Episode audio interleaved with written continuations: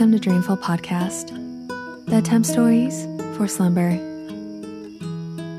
I would like to start off this episode by thanking our newest Patreon supporters Sarah and Jimmy Baker, Viviana Aparicio, Alexia Kimball, Amy Courier, Alexander Soderland, and May. Thank you all so much, and I hope you have the sweetest of dreams and the happiest of holidays. If you find value in Dreamful and would also like to contribute to the show, please visit dreamfulstories.com where you can find info about the show, and on the support page, there's a link to become a Patreon subscriber. Patreon members get access to over 40 bonus episodes and perks like voting on future episodes, holographic stickers, giveaways, and behind the scenes extras. With how busy the holidays can be, it is really difficult to take time out for that all important self care. It's because of this that I'm so glad to have our sponsor, BetterHelp. BetterHelp is a simple and convenient way to match up with a licensed professional therapist. Take a quick online quiz to assess which therapist would be the best fit and connect to them in under 48 hours in a safe and private online environment. Send a message to your counselor anytime and receive timely and thoughtful responses. Plus, schedule weekly video or phone sessions. And if your counselor isn't a perfect fit for you, that's not a problem, because BetterHelp is committed to facilitating great therapeutic matches, so they make it easy and free to change counselors if needed. Best of all, it's more affordable than traditional offline counseling, and financial aid is available. Start living a happier life today as a listener of Dreamful, you'll get 10% off your first month by visiting our sponsor at betterhelp.com slash dreamful. Join over 1 million people who have taken charge of their mental health. Again, that's BetterHelp, help spelled H-E-L-P dot com slash dreamful. I asked the Patreon members to vote on our special holiday episode and the winner was this beloved classic, A Christmas Carol. So, snuggle up in your blankets and have sweet dreams.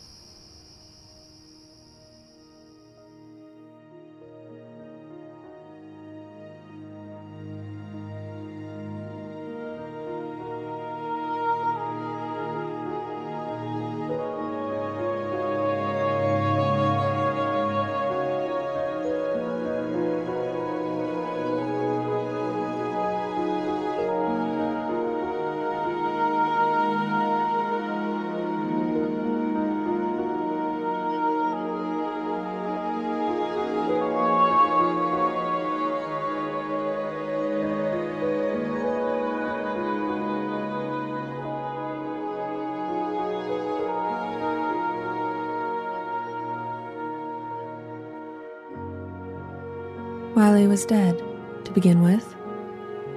There was no doubt whatever about that. Dead as a doornail.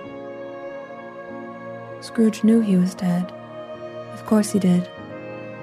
How could it be otherwise? Scrooge and he were partners for I don't know how many years. And even Scrooge was not so dreadfully cut up by the sad event, but that he was an excellent man of business on the very day of the funeral and solemnized it with an undoubted bargain. Scrooge never painted out old Marley's name, however. There it yet stood, years afterwards, above the warehouse door. Scrooge and Marley. Oh, but he was a tight fisted hand at the grindstone, was Scrooge. A squeezing, wrenching, grasping, scraping, clutching, covetous old sinner. Nobody ever stopped him in the street to say, with gladsome looks, My dear Scrooge, how are you? No beggars implored him to bestow a trifle. Once upon a Christmas Eve, old Scrooge sat busy in his counting house. It was cold, bleak, biting, foggy weather, and the city clocks had only just gone three. But it was quite dark already. The door of Scrooge's counting house was open, that he might keep his eye upon his clerk in a dismal little cell beyond. Scrooge had a very small fire, but the clerk's fire was so very much smaller that it looked like one coal. Wherefore, the clerk put on his white comforter and tried to warm himself with a candle, in which effort, not being a man of strong imagination, he failed. A Merry Christmas, Uncle.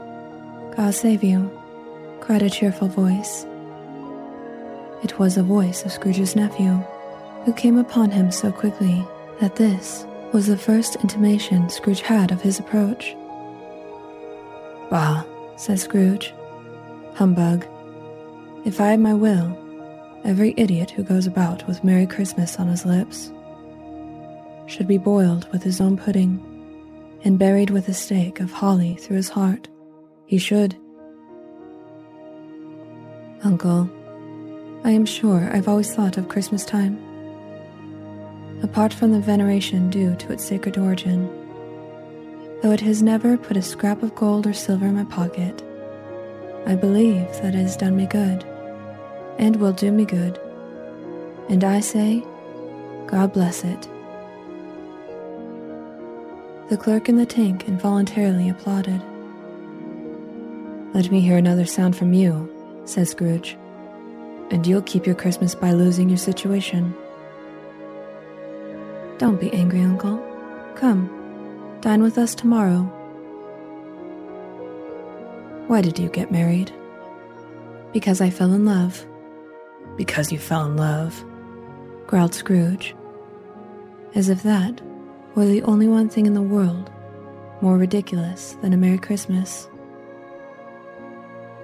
His nephew left the room without an angry word, notwithstanding.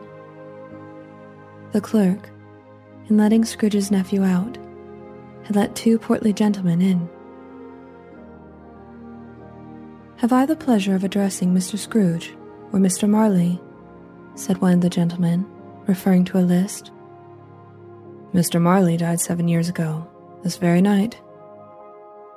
At this festive season, Mr. Scrooge, said the gentleman, taking up a pen. It is more than usually desirable that we should make some slight provision for the poor and destitute, sir. What shall I put you down for? Nothing. I don't make merry myself at Christmas, and I can't afford to make idle people merry. I help to support the prisons and the workhouses. They cost enough. And those who are badly off must go there. Many would rather die. If they would rather die, they had better do it and decrease the surplus population.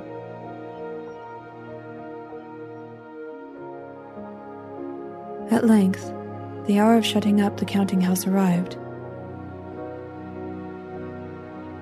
You'll want all day tomorrow, I suppose.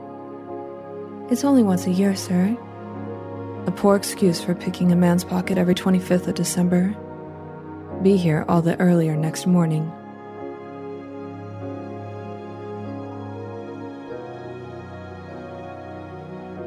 Scrooge took his melancholy dinner and went home to bed. He lived in a gloomy suite of rooms which had once belonged to his deceased partner. Now it is a fact that there was nothing at all particular about the knocker on the door of his house, except that it was very large. Also, that Scrooge had as little of what is called fancy about him as any man in the city of London. And yet Scrooge, having his key in the lock of the door, saw in the knocker not a knocker, but Marley's face. As Scrooge looked fixedly at the phenomenon, it was a knocker again. He said, Pooh, pooh, and closed the door with a sound like thunder.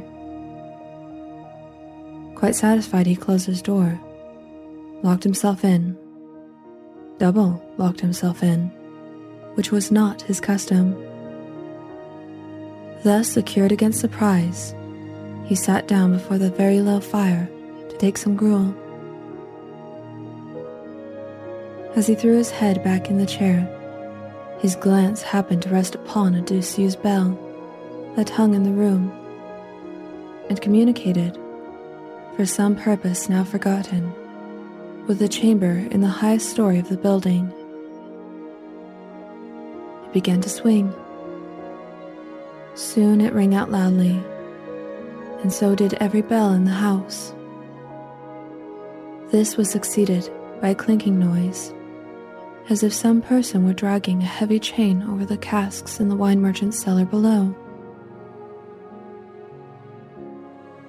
Through the heavy door, a spectre passed into the room before his eyes. His body was transparent, so that Scrooge, looking through his waistcoat, could see the two buttons on his coat behind. How now? says Scrooge, caustic and cold as ever. What do you want with me? In life, I was your partner, Jacob Marley. Can you can you sit down? I can. Why do you doubt your senses? Because a little thing affects them. A slight disorder of the stomach makes them cheats. You may be an undigested bit of beef, a fragment of an underdone potato. There's more of gravy than of grave about you, whatever you are. Hear me. My time is nearly gone. I am here tonight to warn you that you have yet a chance and hope of escaping my fate. A chance and hope of my procuring Ebenezer. You will be haunted by three spirits.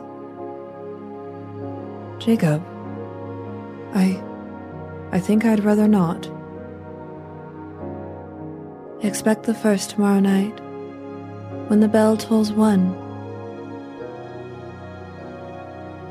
It walked backward from him, and at every step it took, the window raised itself a little, so that, when the apparition reached it, it was wide open.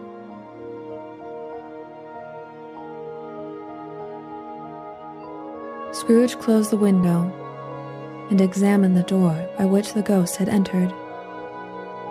It was double locked, and the bolts were undisturbed. Scrooge tried to say, Humbug, but stopped at the first syllable and fell asleep on the instant.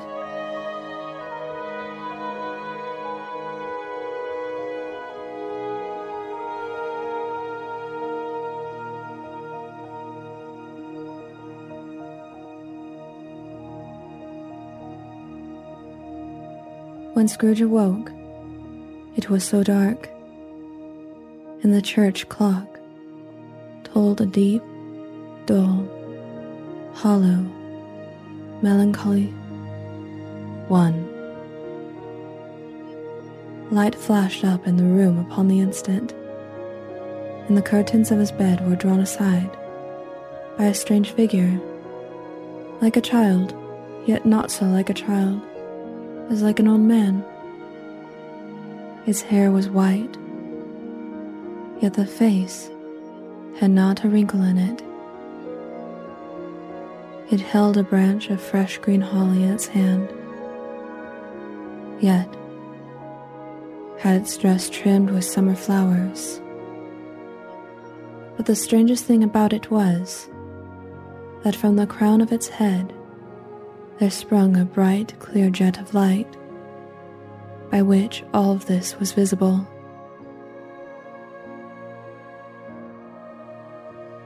Who and what are you? I am the ghost of Christmas past. Rise and walk. It would have been in vain for Scrooge to plead that the weather and the hour were not adapted to pedestrian purposes. Bear but a touch of my hand there, said the Spirit, laying it upon his heart, and you shall be upheld. As the words were spoken, they passed through the wall and stood in the busy thoroughfares of a city. It was made plain enough by the dressing of the shops that here too it was Christmas time. The ghost stopped at a certain warehouse door and asked Scrooge if he knew it. Know it? Was I apprenticed here? They went in. At sight of an old gentleman in a Welsh wig, sitting behind such a high desk, Scrooge cried in great excitement. Why, it's old Fezziwig, alive again. Old Fezziwig rubbed his hands and called out in a jovial voice, Yo ho there, Ebenezer, Dick. Dick Wilkins, to be sure, said Scrooge to the ghost. My old fellow prentice. Bless me, yes. Yo ho, said Fezziwig. No more work tonight. Christmas Eve. Dick, Ebenezer, clear away, my lads. Every movable was packed off. The floor was swept. The lamps were trimmed. Fuel was heaped upon the fire. In came a fiddler with music book. In came Mrs. Fezziwig. One vast, substantial smile. In came the three Miss Fezziwigs. The six young followers whose hearts they broke. In came all the young men and women employed in the business, the housemaid. In came the baker, the cook, and the milkman. There were dances, and there were forfeits, and there was cake, and there was negus, and there was a great piece of cold roast, and there was a great piece of cold boiled, and there were mince pies, and plenty of beer. When the clock struck eleven, this domestic ball broke up. Mr. and Mrs. Fezziwig took their stations, one on either side of the door, and, shaking hands with every person, wished him or her a Merry Christmas. A small matter, said the ghost, to make these silly folks so full of gratitude. He has spent but a few pounds of your mortal money. Scrooge felt the spirit's glance. My time grows short, Observe the spirit. Quick. Again he saw himself. He was older now, a man in the prime of life. He was sat by the side of a fair young girl in a black dress, in whose eyes there were tears. It matters little, she said softly. To you, very little. Another idol has displaced me, and if it can cheer and comfort you in time to come, as I would have tried to do, I have no just cause to grieve. This is the even handed dealing of the world, he said. There is nothing on which it is so hard as poverty. There is nothing it professes to condemn with such severity as the pursuit of wealth. You fear the world too much, she answered gently. All your other hopes have merged in the hope of being beyond the chance of its sordid reproach. I have seen your nobler aspirations fall off one by one until the master passion, gain, engrosses you. Have I not? What then? he retorted. Even if I have grown so much wiser, what then? I am not changed towards you. She shook her head. Our contract is an old one. It was made when we were both poor and content to be so. Until, in good season, we can improve our worldly fortune by our patient industry. You are changed. When it was made, you were another man, said the girl, looking mildly, but with steadiness upon him. I release you with a full heart for the love of him you once were. He was about to speak, but with her head turned from him, she resumed. May you be happy in the life you have chosen. She left him, and they parted. Spirit, says Scrooge, show me no more. Why do you delight to torture me? I told you, these were shadows of the things that have been, said the ghost. That they are what they are. Do not blame me. Remove me, Scrooge exclaimed. I cannot bear it. As he struggled with the spirit, he was conscious of being exhausted. He had barely time to reel to bed before he sank into a heavy sleep.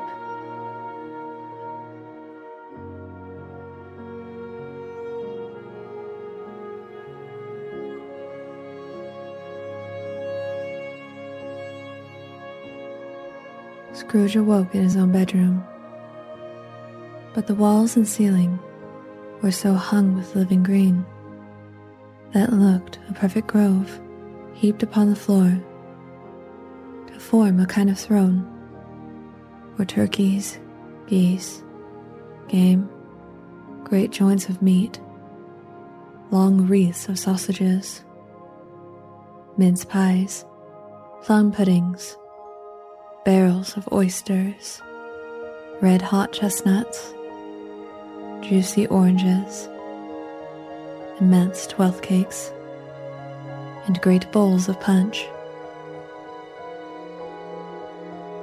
In easy state upon his couch, there sat a giant, glorious to see, who bore a glowing torch, in shape not unlike Plenty's horn, and who raised it high to shed its light on Scrooge as he came peeping round. Come in, come in. I am the ghost of Christmas present. Have you never walked with my elder brothers? I don't think I have. Have you many brothers, Spirit? More than 1800. Spirit, conduct me where you will. I went forth last night on compulsion. Tonight, if you have aught to teach me, let me profit by it. Touch my robe. Scrooge did as he was told and held it fast. The room and its contents all vanished instantly, and they stood in the city streets upon a snowy Christmas morning.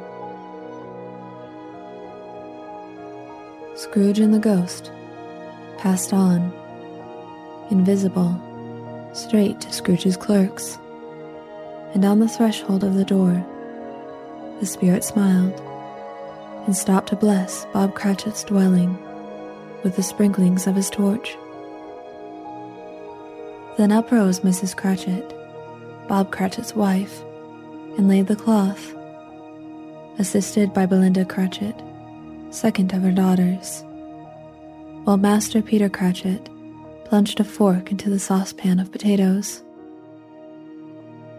And now two smaller Cratchits, boy and girl, came tearing in, screaming that outside the baker's they had smelt the goose and known it for their own. And, basking in luxurious thoughts of sage and onion, these young Cratchits danced about the table and exalted Master Peter Cratchit to the skies while he blew the fire until the slow potatoes bubbling up knocked loudly at the saucepan lid to be let out and peeled.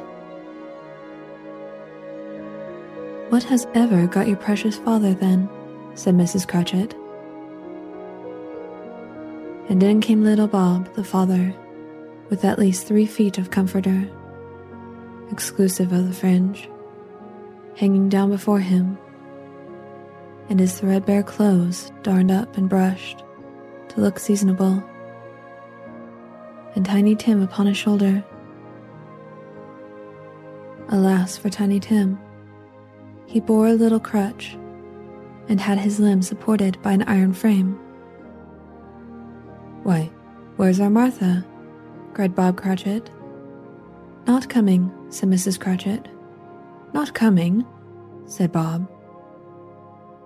Martha didn't like to seem disappointed, if it were only a joke, so she came out prematurely from behind the closet door and ran into his arms, while the two young Cratchits hustled Tiny Tim and bore him off into the washhouse that he might hear the pudding singing in the copper.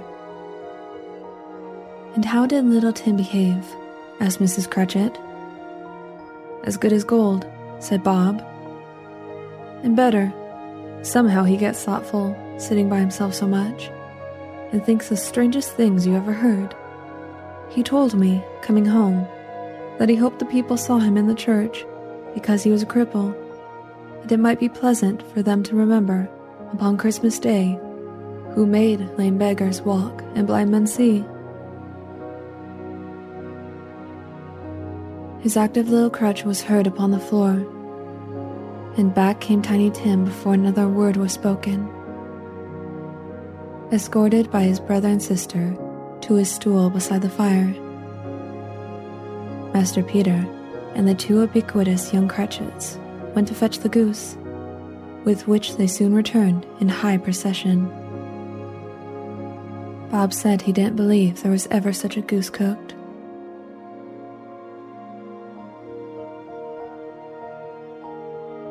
At last the dinner was all done. The cloth was cleared, the hearth swept, and the fire made up.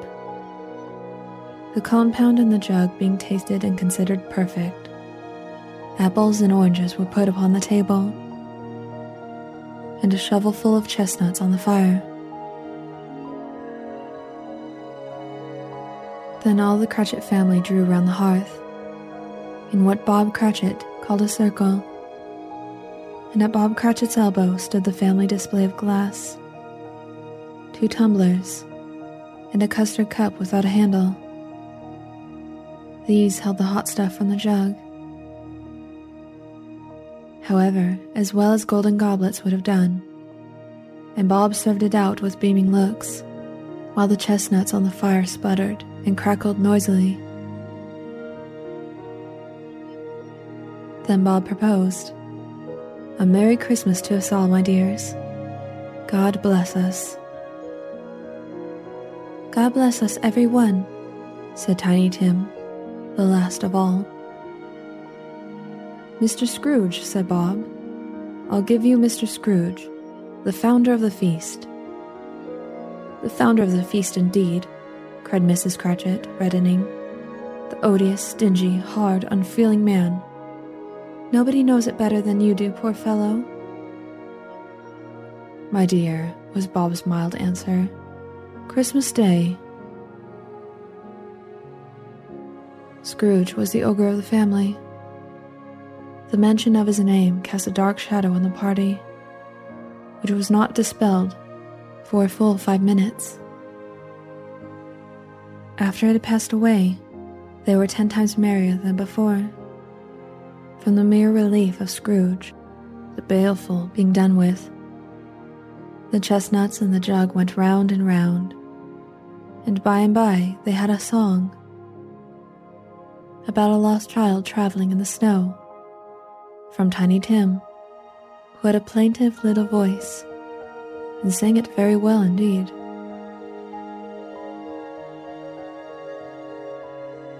They were not a handsome family they were not well dressed. Their shoes were far from being waterproof. Their clothes were scanty.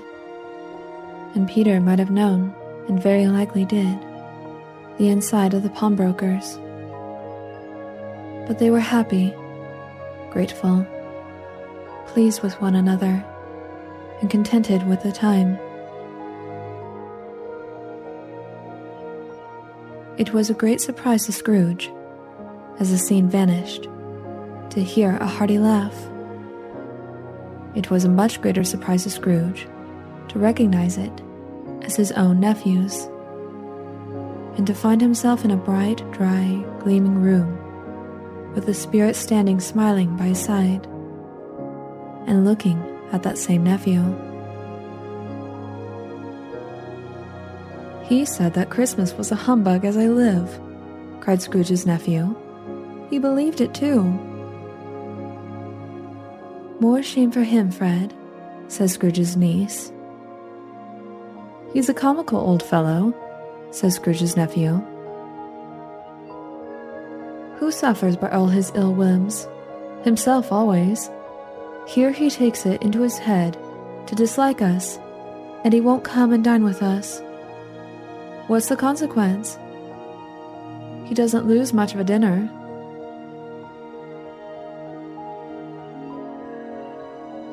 After tea, they had some music. Then they set to a game called Yes and No, where Scrooge's nephew had to think of something, and the rest must find out what.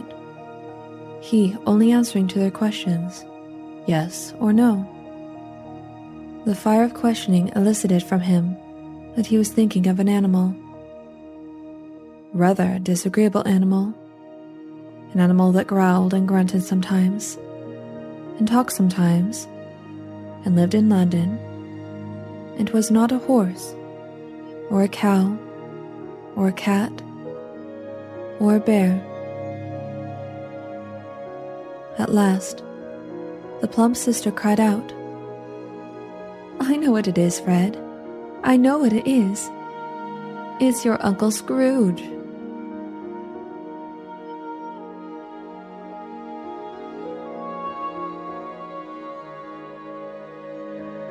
Suddenly, as they stood together in an open place, the bell struck twelve.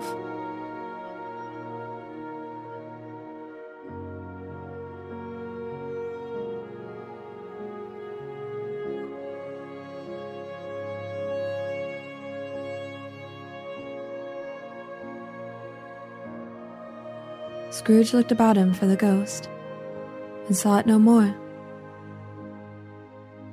As the last stroke ceased to vibrate, he beheld a solemn phantom, draped and hooded, coming like a mist along the ground towards him. The phantom was shrouded in a deep black garment, which concealed its head. Am I in the presence of the ghost of Christmas yet to come? I fear you more than any spectre I've seen. Will you not speak to me? It gave him no reply. The hand was pointed straight before them. I know. Lead on, spirit. The city seemed to spring up about them as the spirit stopped beside one little knot of businessmen. Scrooge advanced to listen to their talk. No, said a great fat man with a monstrous chin. I don't know much. I only know he's dead. What has he done with his money? asked a red faced gentleman. Scrooge was at first inclined to be surprised that the spirit should attach importance to conversation, apparently so trivial.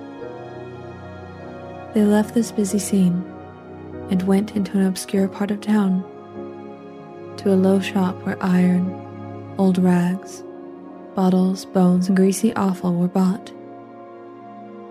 A gray haired rascal of great age sat smoking his pipe.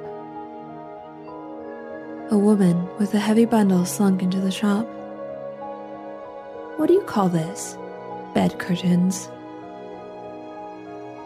His blankets? They'd have wasted it by dressing him up in it if it hadn't been for me. Scrooge listened to this dialogue in horror. Spirit, I see. The case of this unhappy man might be my own.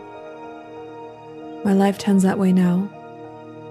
Merciful heaven, what is this? The scene had changed. The ghost conducted him to poor Bob Cratchit's house and found the mother and the children seated round the fire. Quiet, very quiet.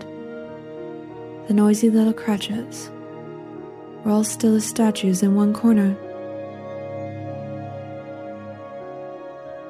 The mother laid her work upon the table and put her hand up to her face. The color hurts my eyes, she said. I wouldn't show weak eyes to your father when he comes home. It must be near his time. Past it, rather, Peter answered, shutting up his book. But I think he has walked a little slower than he used to, these few last evenings, Mother. I have known him walk with Tiny Tim upon his shoulder, very fast indeed. And so have I, cried Peter. Often. But he was very light to carry, and his father loved him so that it was no trouble, no trouble. And there was your father at the door. She hurried out to meet him, and little Bob and his comforter came in. His tea was ready for him on the hob, and they all tried who should help him to it the most. Then the two young Cratchits got upon his knees and laid, each child, a little cheek against his face, as if they said, Don't mind it, father. Don't be grieved. Bob was very cheerful with them and spoke pleasantly to all the family. He looked at the work upon the table and praised the industry and speed of Mrs. Cratchit and the girls. They would be done long before Sunday, he said. Sunday? What today then, Robert? Yes, my dear, returned Bob. I wish you could have gone. It would have done you good to see how green a place it is. But you'll see it often. I promised him that I would walk there on Sunday. My little child, my little, little child. He broke down all at once. He couldn't help it. The ghost of Christmas yet to come conveyed Scrooge to a dismal, wretched, ruinous churchyard. The spirit stood among the graves and pointed down to one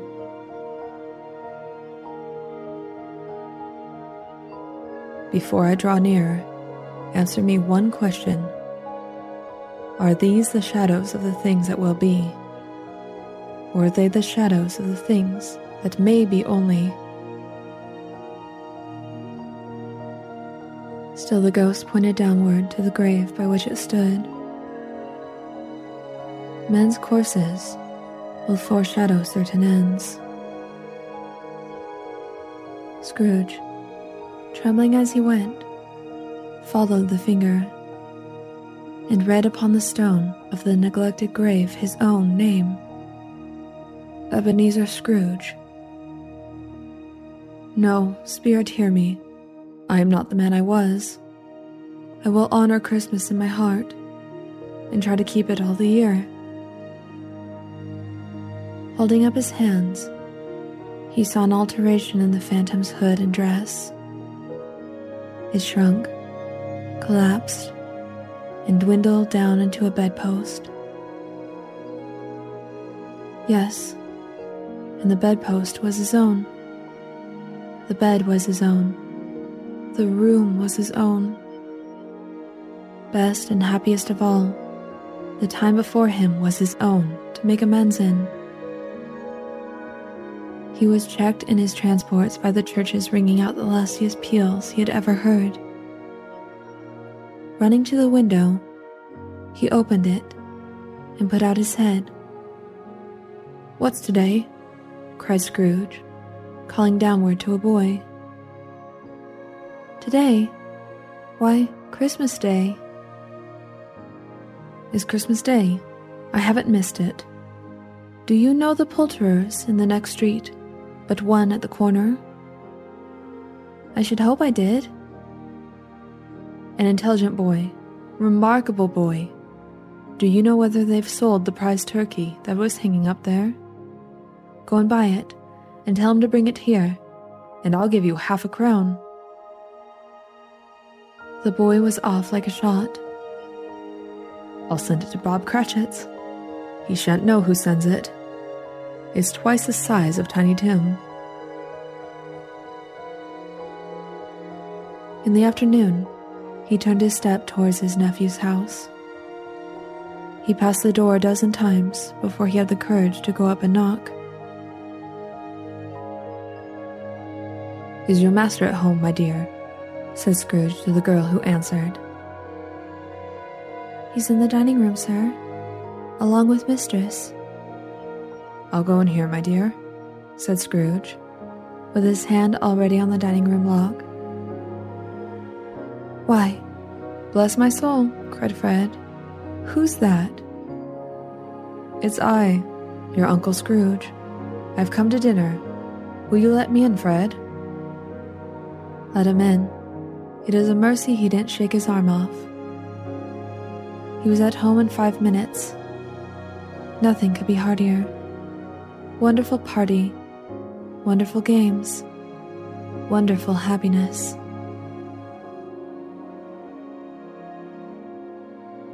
But he was early at the office next morning. Oh, he was early there. If he could only be there first and catch Bob Cratchit coming late. And he did it. Bob was full 18 minutes and a half behind his time. Hello, growled Scrooge in his accustomed voice, as near as he could feign it. What do you mean by coming here at this time of day? I am very sorry, sir. I am behind my time. You are. Step this way, if you please. It's only once a year, sir. It shall not be repeated. I was making rather merry yesterday, sir. Now I'll tell you what, my friend. I'm not going to stand this sort of thing any longer. And therefore, I'm about to raise your salary. A Merry Christmas, Bob, says Scrooge, with an earnestness that cannot be mistaken, as he clapped him on the back. A merrier Christmas, Bob, my good fellow, than I have given you for many a year. I'll raise your salary and endeavor to assist your struggling family, and we will discuss your affairs this very afternoon over a Christmas bowl of smoking Bishop Bob. Scrooge was better than his word. He did it all, and infinitely more. And to Tiny Tim, who did not die, he was a second father. He became as good a friend, as good a master, and as good a man as the old city knew, or any other good old city, town, or borough in the good old world. He had no further intercourse with spirits, and it was always said of him that he knew how to keep Christmas well if any man alive possess the knowledge. May that be truly said of us, and all of us. And so, as Tiny Tim observed, God bless us, every one.